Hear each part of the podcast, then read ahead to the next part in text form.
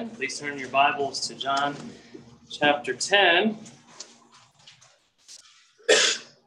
And we've been in this section of text from John chapter 8, 9, and 10, where we've seen a lot of uh, sight and darkness, light and darkness. You know, Jesus said, I am the light of the world, back in chapter 8. And then in chapter 9, we see a, you know, this, this healing of the man born blind you know, he's blind from birth and he can't see anything. And then Jesus goes after him. And he heals the, the man's physical blindness. And you can see in that chapter, in those last few chapters, of how the man who's born blind, he, he becomes able to see, he gains his sight. And so there's physical sight, but there's also spiritual sight. God enabled him to truly see, not just with his eyes, but with his heart.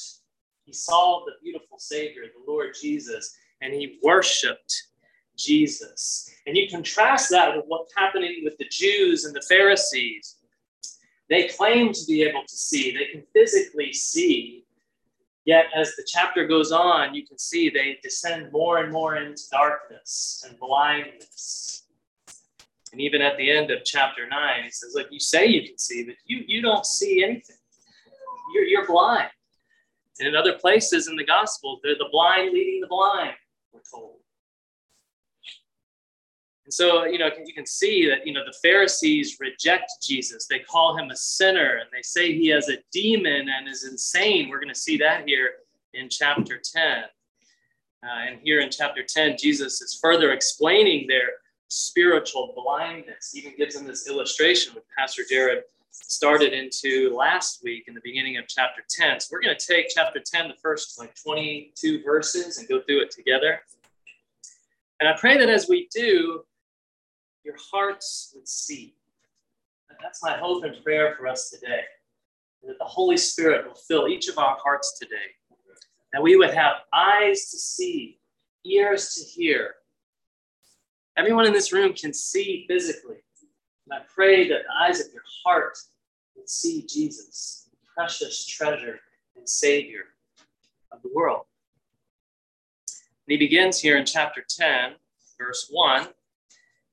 he's just told them in chapter 9, like, you, you can't see, your guilt remains. And then gives them this illustration. Truly I say to you, Jesus says, he who does not enter by the sheepfold will not enter the sheepfold by the door, but climbs in another way, that man is a thief and a robber. Pastor Jared explained last time that it's not just you know someone who takes something. This is someone who takes by force, like a call it use the word term a brigand or an insurrectionist. This is this is someone who, who takes with violence. He's a thief and a robber. But he who enters by the door is the shepherd of the sheep. To him the gatekeeper opens. The sheep hear his voice, and he calls his own sheep by name and leads them out. When he has brought out all his own, he goes before them and sees the sheep follow him, for they know his voice. The sheep follow him, for they know his voice. A stranger they will not follow, but they will flee from him, for they do not know the voice of strangers. This figure of speech Jesus used with them, they did not understand what he was saying to them. So let's let's go over the scene here. Jesus is talking to the Pharisees. There's really no bridge between chapters 9 and 10. It's just continually flowing. It's a conversation that's happening. We saw in chapter 9, verse 40, some of the Pharisees near him heard these things and said to him, Are we also blind, Jesus? Jesus said to them, If you were blind, you would have no guilt, but now that you say we see, your guilt remains. And so all this is connected. And in this parable or figure of speech, the Pharisees are the thieves and the robbers. Not going to take too kindly to him calling them out like that. It's interesting when we read the Gospels, it's the Pharisees, the religious leaders, they're the ones who Jesus corrects harshly. They're the ones who Jesus is kind of angry with, actually. The adulterers, the sinners, the tax collectors. open arms. Come to me. They called him a glutton and a drunkard because he hung out with sinners. Come to me, he says. But to these Pharisees, these religious leaders, he's he gets right up in their grills with this stuff. He, he's not letting them get away with their self-righteous pride. So they're the thieves and the robbers. Verse 5 the Pharisees are the strangers. This figure of speech almost exactly matches Ezekiel 34, as Pastor Jared explained last time. And Jesus is, is repeating the indictment of Ezekiel 34 right here against the Pharisees. And he's also fulfilling the prophecy of the Lord gathering his own sheep. In Ezekiel 34, verse 3, the Lord says this to the then religious leaders of Israel. Ezekiel 34, 3, you eat the fat, you clothe yourselves with the wool, you slaughter the fat ones, but you do not feed the sheep. The weak you have not strengthened, the sick you have not healed, the injured you have not bound up, the strayed you have not brought back, the lost you have not sought. And with force and harshness you have ruled them. And it goes on and on. I encourage you to read the whole chapter of Ezekiel 34. Uh, these are good things to note when you're looking for, uh, you know, a godly pastor and a godly church. There are a lot of bad leaders out there. And so, if you see this spirit of selfishness and greed and materialism in a leader of a church, you need to get away from that. Don't go to that church. Don't even go there. Uh, and this is an indictment against pastors. You know, we, we pastors need to look closely at ourselves as we, and I have been as we preach this. Man, am I one of those? I hope not. God help me. Sadly, though, in many ways, I probably am just like that selfish, greedy. You know, if every one of us looked deeply in the mirror, we'd see that in ourselves too. God help us. Easy to point a finger and say, oh, yeah, those Pharisees, a bunch of knuckleheads. What's wrong with them? Why can't they get it right? Throwing stones. What did Jesus say? Let the one with no sin throw the first stone. That's me. I'm just like those terrible Pharisees in so many ways. God help me. And so that's the indictment against those bad shepherds in Ezekiel 34. And here Jesus calls out the Pharisees. You say you see, but you're really blind. You're just like these guys back in Ezekiel 34. You're a thief and a robber. You're a stranger. And, and you can see it played out in, in the scene with the blind man, right? You remember the blind man goes to the religious leaders, remember in chapter nine, and they're asking him all these questions. And he's like, Well, hey, do you want to follow him too? and they're mad at him and all these things. And who does the blind man end up following? Follows Jesus. He doesn't follow the Pharisees, he doesn't follow the stranger the thief and the robber. The true sheep follow the true shepherd. They hear, he hears Jesus' voice, he comes. Matter of fact, the Pharisees put him out of the synagogue, completely ruining his life, basically, is what that would be. You have no fellowship at all in the community, the Jewish community, you're put out. It's a really big deal. We don't understand that. I don't know that we can understand that. You know, if, if someone, if we were to put you out of this church, you just go next door. it's a very different cultural context. Uh, the blind man gets put out, and Jesus goes to him, and he follows Jesus. Ezekiel 34, though, we actually see marks of the good shepherd. If you read on in Ezekiel 34, verse 15, the Lord says, I myself will be the shepherd of my sheep, and I myself will make them lie down, declares the Lord God. I will seek the lost, and I will bring back the strayed. I will bind up the injured, and I will strengthen the weak. The true sheep follow the true shepherd. They won't be controlled by the Pharisees, just as the blind man wasn't controlled by the Pharisees. I loved his boldness too. You know, he wasn't afraid of them. It's like, Jesus made me see, right? Who cares what you guys say? I'm following Jesus, right? I believe in him. Forget about you guys. He's not controlled by them. And in verse 2, you see the one who enters by the door is Jesus. The gatekeeper is God. So you have this illustration of the sheep pen. Now, we're not shepherds, so I'll do the best I can to help us understand this a little bit here. Uh, there were there were pens for the sheep. They were either gates somehow set up. Sometimes in, they were walls that were set up, and, and there's a door that guards the entrance. There's a gatekeeper of the door, and then there's actually the door. And Jesus says, I am the door. He, he says, and the one who enters by the door are the true right shepherds. The sheep hear the voice of the shepherd. He gathers his own. They follow him because they know his voice. Jesus, the good shepherd, went after the blind man when the Pharisees, the thieves, and the robbers cast him out. So, this whole illustration, this whole parable he's given them this story to illustrate what just happened with that blind man. The Pharisees were supposed to be the shepherds, but they were not. They loaded heavy burdens on the sheep and didn't lift a finger to help them at all. Notice also, Jesus calls his own sheep by name and he leads them out.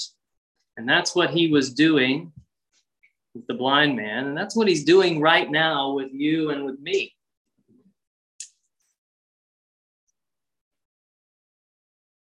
the Pharisees didn't see, they didn't understand. He speaks to them in this parable, but they didn't understand anything about what he was saying to them. And how did Jesus respond? Well, similarly to the way he did in chapter six, if you remember that, when he said that he was the bread of life. You remember Jesus telling them he was the bread of life, life in chapter six? They didn't understand that. They wanted the physical bread. He says, I'm the bread of life and they didn't understand. And they ask him questions about it, and then he unpacks it further. But the further he unpacks it, the further he explains it, the further he sheds light on the truth that he's telling them, the more unoffensive it is to them. He, he doesn't pull it back. Remember in, in John chapter 6, he said, I'm the bread of, of life. Eat of me, and you will never hunger again. they're like, Okay, how do we do that? So he explained it further, but in a much more offensive way. Eat my flesh, drink my blood. My flesh is true food, and my blood is true drink. He doesn't soften it, he makes the medicine harder to take. And they're thinking, this guy's crazy. He says, My flesh is true food, my blood is true drink. They didn't get it at all. Like, how can we drink his blood and eat his flesh. This is gross. We're out, gone. Like thousands stopped following him. Sure, his disciples were like, Jesus, man, come on. You're losing the crowds. we worked hard to get these followers and likes. Don't go squandering them with talk like that. That's crazy talk, Jesus. And he's doing the same thing here in John chapter 10. as he told them back in John chapter 6, no one can come to me unless it is granted by the Father. Puts it out there. To those who believed, he was making things clearer. To those who were blind, he made himself offensive and gross. And he's doing the same thing here. He's just making himself more offensive to them constantly. Then he says he is the door. Let's look at that, verse 7. So Jesus said to them, Truly, truly, I say to you, I am the door of the sheep. All who came before me are thieves and robbers, but the sheep did not listen to them. I am the door. If anyone enters by me, he will be saved and will go in and out and find pasture. The thief comes only to steal, kill, and destroy. I came that they may have life and have it abundantly. So he gives them another picture to consider here. He says, I am the door. Verse 8 There have been a lot of pretenders, but the sheep didn't listen to them.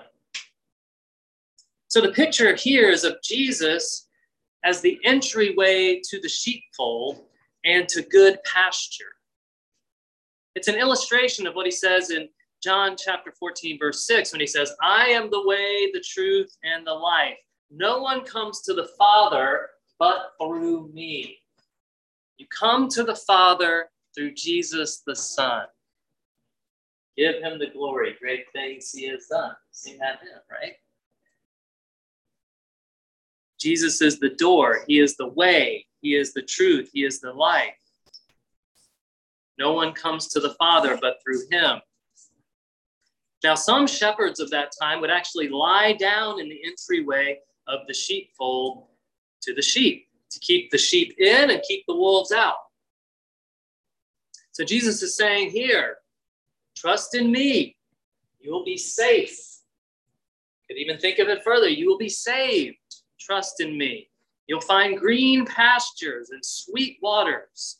You'll be safe and will have plenty.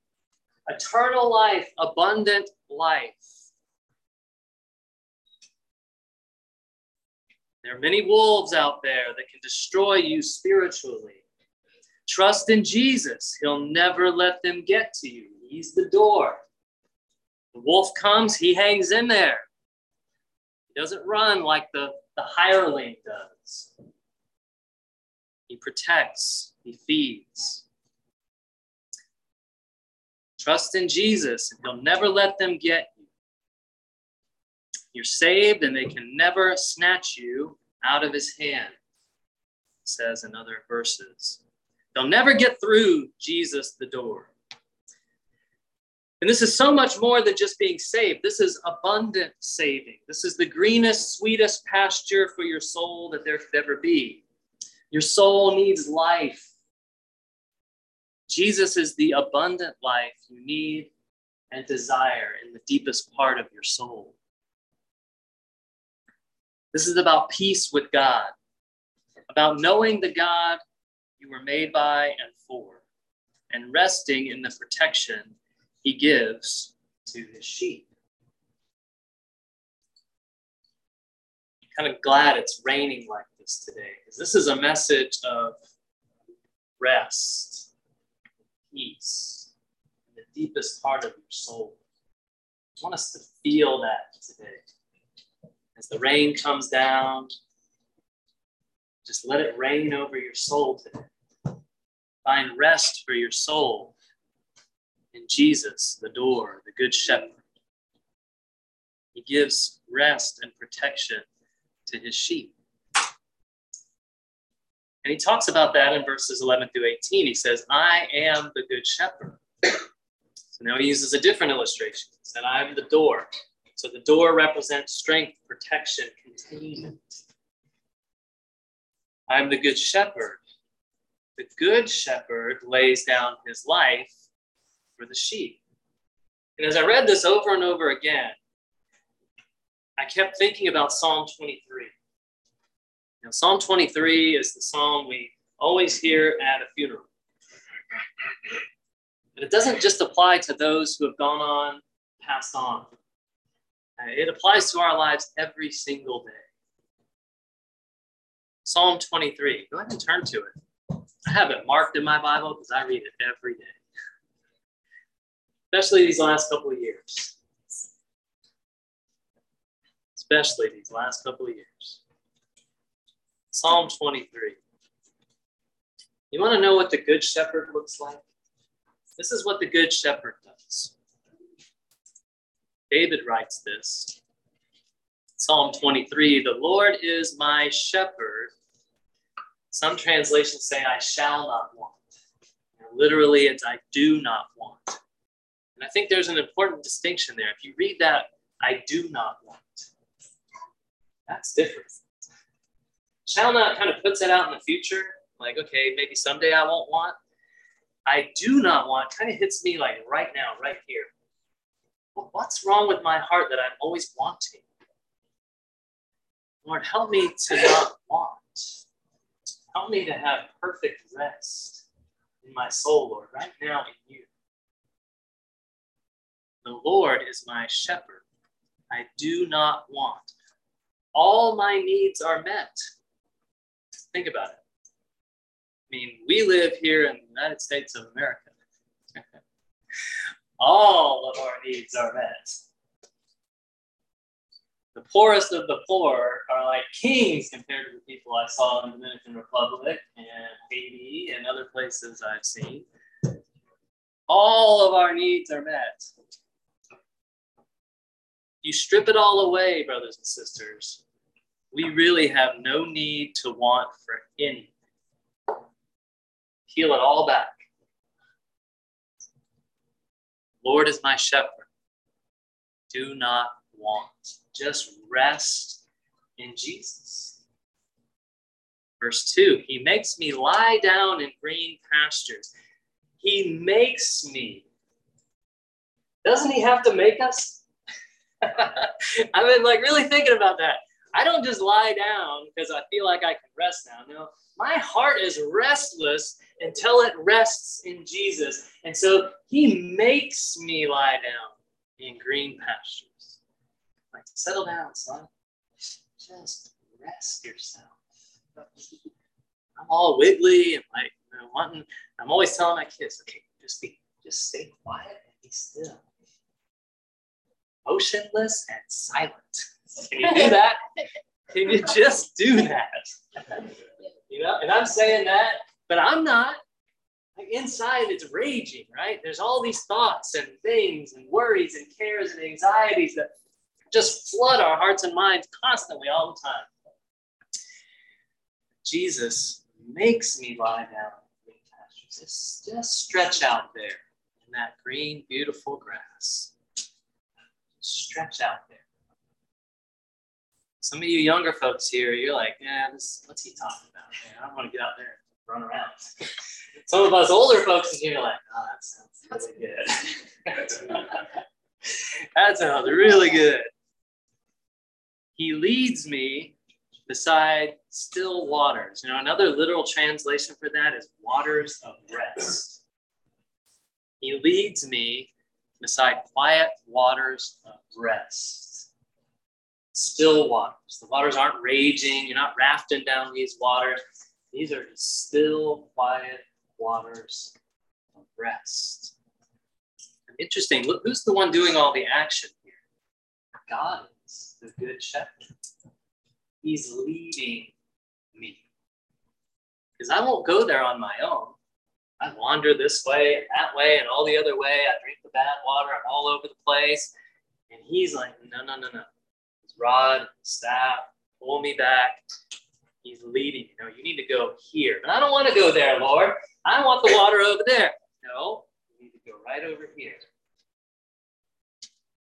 Oh, yeah, this is the better water. Thank you, Lord. Verse 3 He restores my soul. Some of us need a soul restoration extreme soul makeover. he restores my soul. I don't restore my soul. If I try to do that, I make a mess of it all. I don't know nothing about restoring the soul. God does that. The Good Shepherd, Jesus, does that. He restores my soul. It is the Lord who refreshes and makes the soul alive. It is the Lord Jesus who restores a weary and troubled soul and gives it rest at the soul level. He leads me in paths of righteousness for his name's sake. Again, he's leading us. He leads his sheep in the right way for his own glory. He does it for his own glory, for his name's sake. When he leads us into righteousness, when we live in a righteous way, it's for the glory of God, not for our own glory. For his name's sake. Even though I walk through the valley of the shadow of death, another translation there is the valley of deep darkness. You ever walk through a valley of deep darkness? The picture here is your travel. And we don't understand this either, but in those days they would travel and it would be dangerous to travel. There could be robbers all around. You're walking through this valley, and the sun's going down. There's no light. It's a valley of deep darkness. There's danger everywhere robbers, lions, beasts, anything waiting to kill you and steal from you. True danger. Even though I walk through the valley of deep darkness, the shadow of death, I will fear no evil, for you are with me. Your rod and your staff, they comfort me.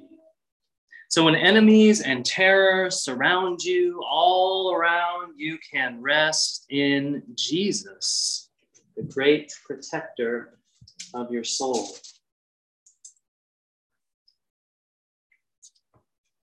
Verse 5 You prepare a table before me in the presence of my enemies.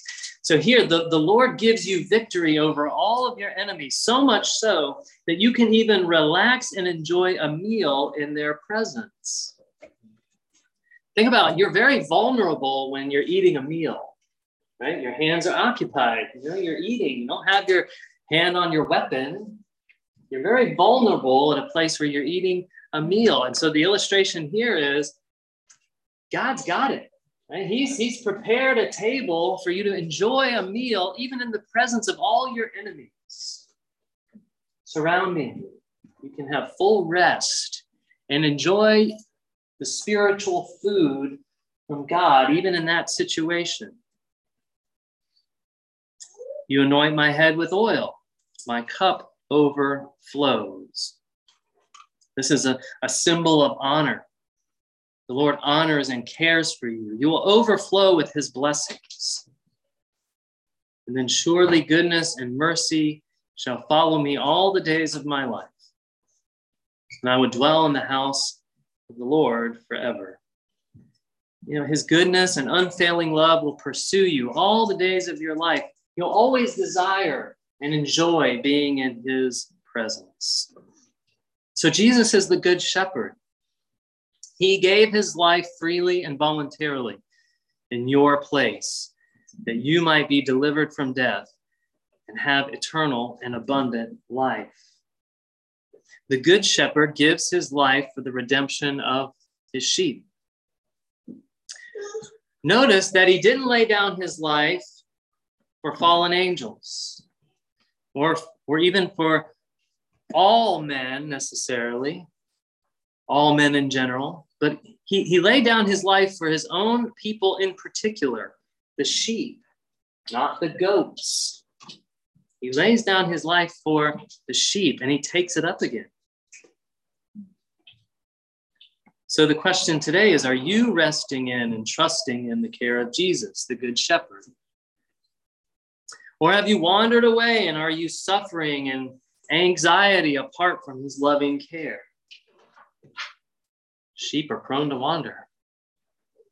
We get out there and we start looking around, like, oh, what do I do?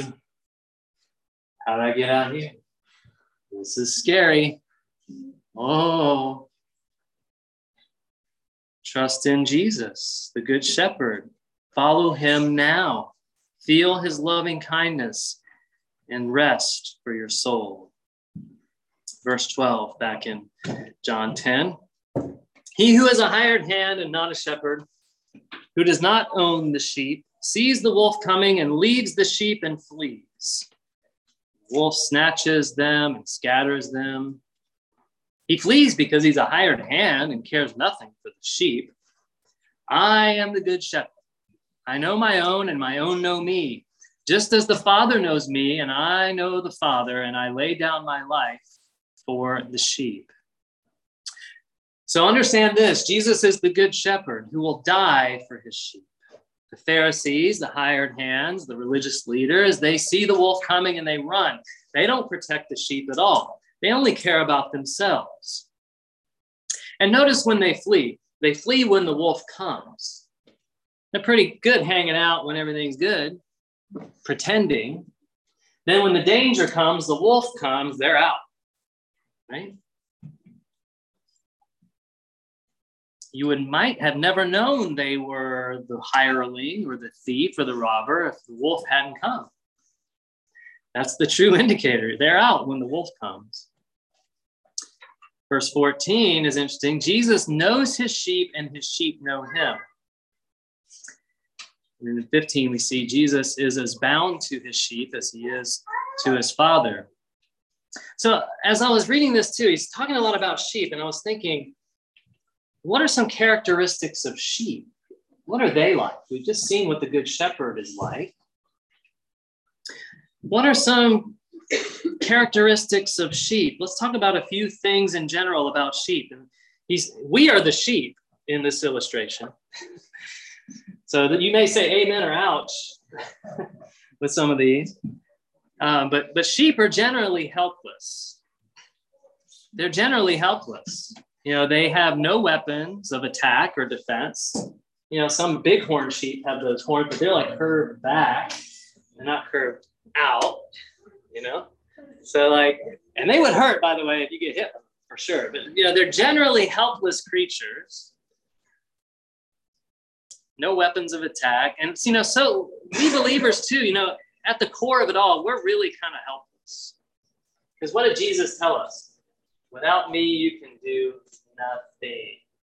So don't think you're all that in a bag of chips. You're helpless. Without me, you, you can't do anything. So anything good that you do, you might as well say, to God be the glory, because you ain't nothing without God. We're helpless. So just just acknowledge that. Okay. Just just embrace that. You know, in my younger life, I was, ah, no, I'm not helpless. Look at all the great stuff I can do. I can do this, and I can do that, and I can do this great big thing for God, and I'm going to do this great big thing for God. And bang, God says, You're nothing. You're a worm. You're helpless. You ain't got nothing figured out, Ryan. Stop thinking like that. Helpless. You're just a helpless sheep. Sheep are helpless. So just the, the sooner you understand that in your life, the better you're gonna be. Just just embrace it. Yeah, I'm helpless, God. Please help me I can do nothing without you, Jesus. Sheep are also generally gentle. Think of a little lamb. You know, when you think of a sheep, you think, oh, Mary had a little lamb. You know, it's just, it's gentle. It's, it's soft and woolly, you know, and you want to pet it. Oh, it's just so gentle and soft. And aren't we believers? We're, we're supposed to be known for our gentleness. It's one of the fruit of the Holy Spirit in our lives, right? Some of us and we're like hedgehogs, like prickly, like porcupines. Like, why? What's wrong with him? Why is he so grumpy all the time? I love Jesus, but don't mess with me. we're like a porcupine. You know, we're supposed to, we're sheep. Be gentle, oh, cozy, cuddly. You know, they're gentle.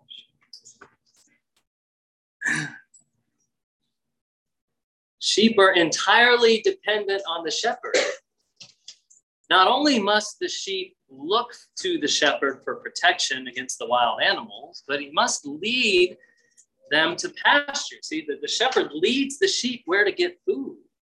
He leads them to the pasture. So protection, provision come from the shepherd. The sheep are totally dependent on the shepherd. And we also need God's protection and provision and leading in our lives. And, and sheep, they're just known to wander, as I was saying earlier. They're, they're characterized by their proneness to wander. Even when they're placed in a field with a fence all around it, if there's any gap in there anywhere in that fence or wall, they're going to find a way through it. They're just prone to wander. And isn't that true of us as well? We're so prone to wander from our Lord and go our own way and seek our own desires and glory. And then we, like I said earlier, we lift up our head and we're like, oh, what have I got myself into now? Lord, help me. Lord, help me.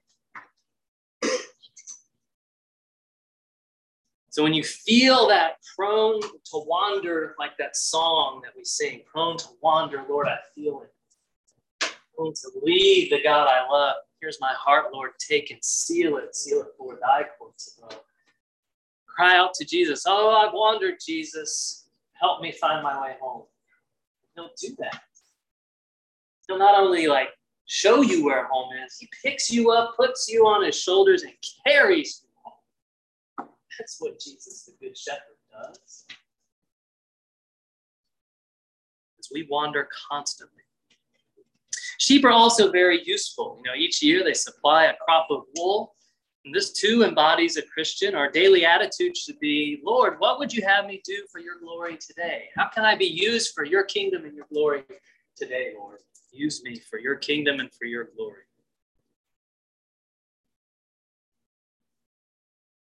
Jesus is the good shepherd. He knows his own, and his own know him. Verse 16 I have other sheep that are not of this fold. I must bring them also, and they will listen to my voice. So there will be one flock and one shepherd. And so here he's, he's basically saying, hey, the flock is so much more than just Israel. Because they might have been thinking, oh, you know, salvation is for the Jews. And here he's alluding to salvation is, is, is opened up to all, not just for the Jews. He has other sheep that are not of this fold he must bring them also. And I thought it was interesting that this verse, particularly, is written on the grave of David Livingstone. Dr. Livingstone, I presume. It's written on his grave. He was a famous explorer and missionary to Africa. His grave is in Westminster Abbey. If you travel to London, go see it. This is the foundation of our confidence that we will make it to heaven because we're not Jews, brothers and sisters. So this is a great verse of rejoicing for us. He has sheep not of this fold. This is us. We get to be part of the kingdom of God too, through faith in Jesus. And so let's unpack this together. He says, I have other sheep. He has other sheep. He has them before he brings them. They are already sheep. They're already his. Don't miss that. He has them already verses 3 and 4, he says, They are his own sheep. He has them before he calls them. John 17, 6 says, The Father has them and gives them to Jesus. And Jesus is praying to God there in John 17. He's praying to God the Father and says, Yours they were, and then you gave them to me. So we see this all over the Bible. John 6 37. All that the Father gives me will come to me. You this is how you got saved. This is the doctrine of election. He chose us in Him before the foundation of the world, Ephesians 1 4. He has the sheep already. I must bring them also, he says in our text today. It's necessary that I bring them. Your salvation happens because of that word must. He must bring you. He had to get you. The Father has chosen the sheep. Jesus lays down his life for the sheep. I will bring them, he says. And in verse 3, he says he does it by his word. His word goes forth. The sheep hear, they come, they know his voice. And so there, there's a real missions overtone here. You know, we must be the voice of Jesus in the world. There, there's something about it. I don't understand it. Call it mystical, call it whatever you want. God saves you, but you got to hear the gospel. Why does he do it that way? I don't know why he does it that way. For his own glory. But that's how he does it. And so we must be the voice of God in the world. We must be the voice of Jesus in the world. The sheep are out there all over the place. Go to China. There are sheep in China. Proclaim the gospel. They will hear his voice and come. It's almost like they're out there eating the grass. Jesus, believe in him and be saved. Yes, that's what I've been waiting to hear my whole life. Thank you for coming and sharing the gospel with me. Where have you been for so long? I've heard people say that. You go in your own family, in your own community. You be the voice of Jesus in this world. The sheep are out there. Now, sometimes they're pretty dull of hearing. Sometimes they got to hear 70 times. And then the 71st time, they're like, Yes, I believe now. Thank you for telling me about Jesus. And other people that have shared the gospel with him are like, Well, I told him that 50 times and he didn't believe. Well, you were you were sowing the seeds, you were watering, God used you in a useful way, and then suddenly, bing, there it was. And it's beautiful. The sheep are out there. You know, so often we're like, oh no, I'm afraid. I can't tell about Jesus. What if they're not going to like me? What if they're going to think I'm weird? What if they think I'm some kind of cult or something? I'm kind of nonsense. Forget all that. Get over yourself.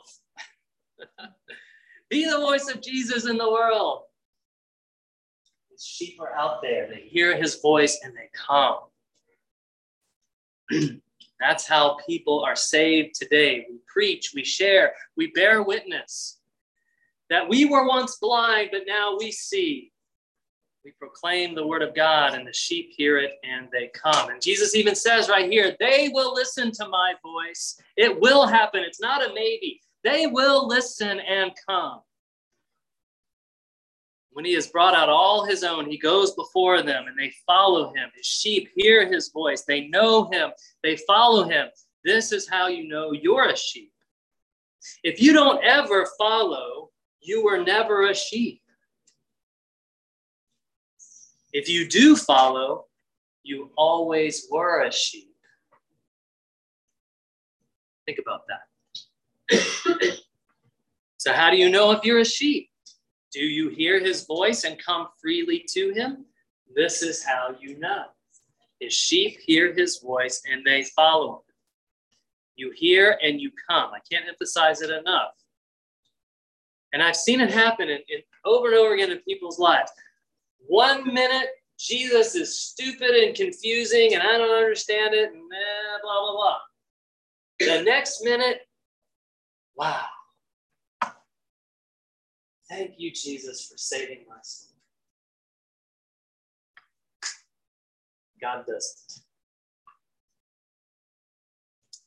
And he becomes the greatest treasure of your life. And there will be one flock and one shepherd. The flock is forever, eternal and abundant life forever. Now, the flow of truths taught here is very similar to the end of what we see in Romans chapter 8. If I paraphrase that, you'll kind of see some of the similarities. No one is lost. To those whom the Father chose for himself, he gave to the Son. To those who belong to the Son, Jesus, he laid down his life to save. For those whom he laid down his life, he called to himself. To those who heard his voice and followed him. To those who followed him, he gave eternal life. To those who have eternal life, they cannot be taken out of his hand. Therefore, there will be forever one flock and one shepherd. This should make your faith and assurance of salvation unshakable. Nothing can separate you from the love of God in Christ Jesus. King Jesus has you in his hand, and you are home forever and ever. when he emphasizes here the sheep not of this fold, I'm reminded of Revelation chapter 5, verse 9. And they sang a new song, saying, Worthy are you to take the scroll and open its seals, for you were slain, and by your blood you ransomed people for God, and every tribe and language and people and nation. Salvation isn't just for white people in North Carolina or in Youngsville every tribe and tongue and nation, poor, rich, black, white, red, brown, whatever. It's for all. Every tribe and tongue and nation. You have made them a kingdom and priests to our God, and they shall reign on the earth. That is why missions is vital. They must hear Jesus' voice. And when they do, they will come and worship the king. And we'll see that picture illustrated in Revelation 5 9. So go, go to China, go to Africa, go to Arabia, all the scary places. Boldly make Jesus' voice heard. Read the Voice of the Martyrs magazine. Let that encourage and inspire you to go. May God call out more like David Livingstone and Adoniram Judson and William Carey and David Brainerd and Lottie Moon and Annie Armstrong from among the flock at Living Hope. May God's purpose to gather all the peoples never fail and be part of it. Let's finish up here at verse 17. He says, For this reason, the Father loves me because I lay down my life that I may take it up again. No one takes it from me. I lay it down of my own accord. I have authority to lay it down, I have authority to take it up again. This charge I have received from my Father.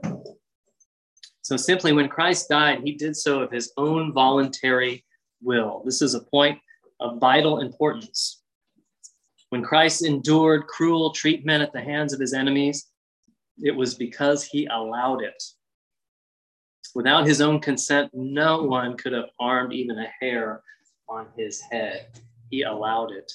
It wasn't the nails that held him to the cross, it was the strength of his love to the Father and to his sheep which held him to the cross. He laid down his life and he took it up again. He died and rose from the dead on the third day, and it's through his resurrection from the dead that we have a living hope in our souls. And so he says these words, and in verse 19, you can see the typical reaction. And you'll see a similar reaction to this too when you proclaim the truth of the gospel. There was a division among them because of these words. That's just how it is. Many of them said, He has a demon, he's insane. Why listen to him?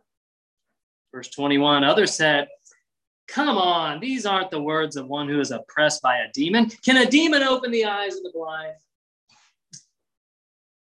The words of Jesus cause division. Just expect it. And that doesn't mean we got to go out there and like beat people up with them. Like, oh, come on. That doesn't mean we beat people up with the words of Jesus. We simply tell the truth with meekness, humility, and love and let the words do what they're going to do. Let the Holy Spirit do his work with God's word. There, were, there can be division. Some think he's crazy, others are drawn to him. You'll have the same reaction. Some will think, oh boy, oh, one of those Jesus freak weirdos. and those will be like, wow, thank you. I needed that. So, what about you today? You've heard the voice of Jesus in this message. You've heard the words of Jesus. Will you come and find rest from the Good Shepherd today? I pray you will. Come to Jesus and find rest for your troubled and weary soul in Him today.